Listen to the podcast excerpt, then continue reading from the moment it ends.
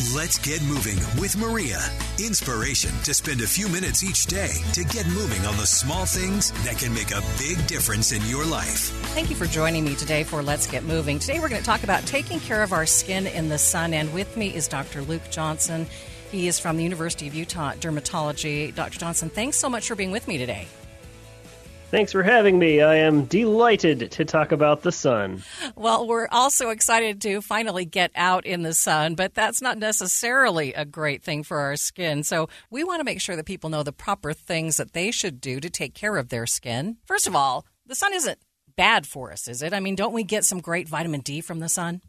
A dermatologist would say the sun is bad for you, but we would be half joking, but only half joking you do get some vitamin D from the sun, but you don't need that much sun exposure to get the vitamin D that you need. We think that if you're outside in shorts and a t shirt just eight minutes a day, three times a week, that is sufficient. Okay, so then what can we do if we're going to be out in the sun longer than that? A lot of us love to recreate or garden, and it's probably going to take us a few minutes more than that to get those jobs done. What's the best thing we can do to protect our skin? The first thing to do is care that's our first challenge as dermatologists is getting people to care about this stuff. So if you already care, good job. And it won't surprise you to hear us say sunscreen, but sunscreen is only just the first part in a multi pronged attack against the sunlight.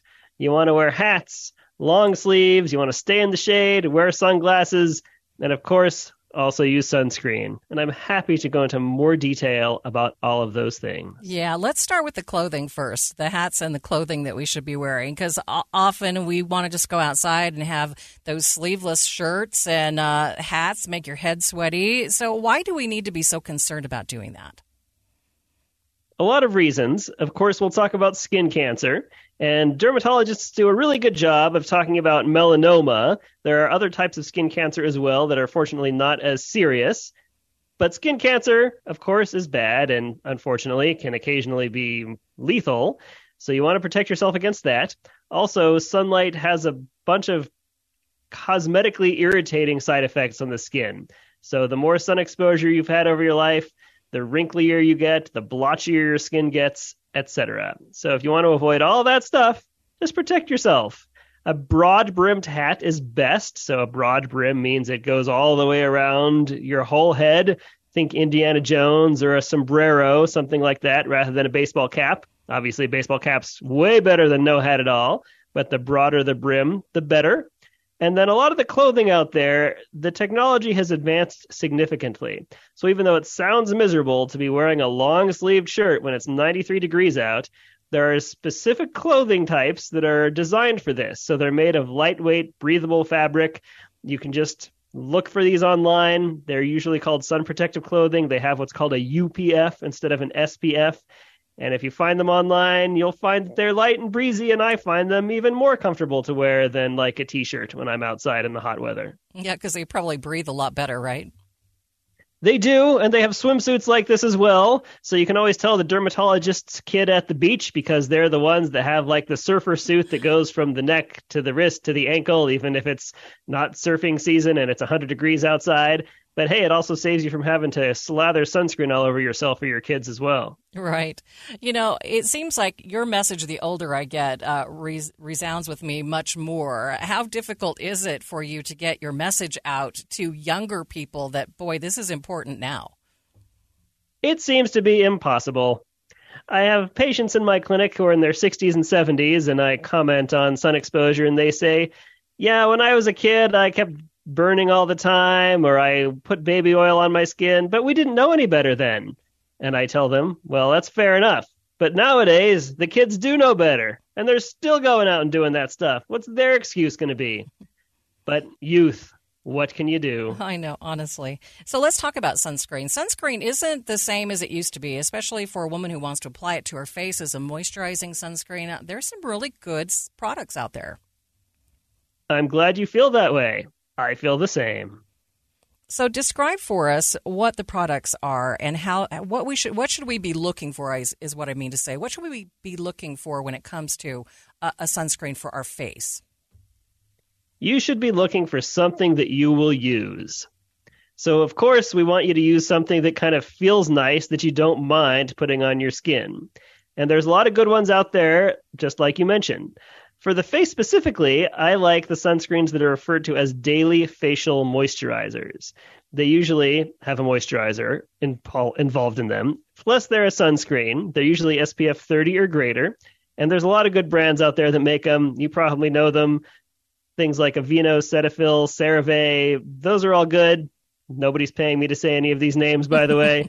La Roche Posay has a good one as well and some of them have other ingredients in them that also can help with blemishes, etc., if that's your game as well.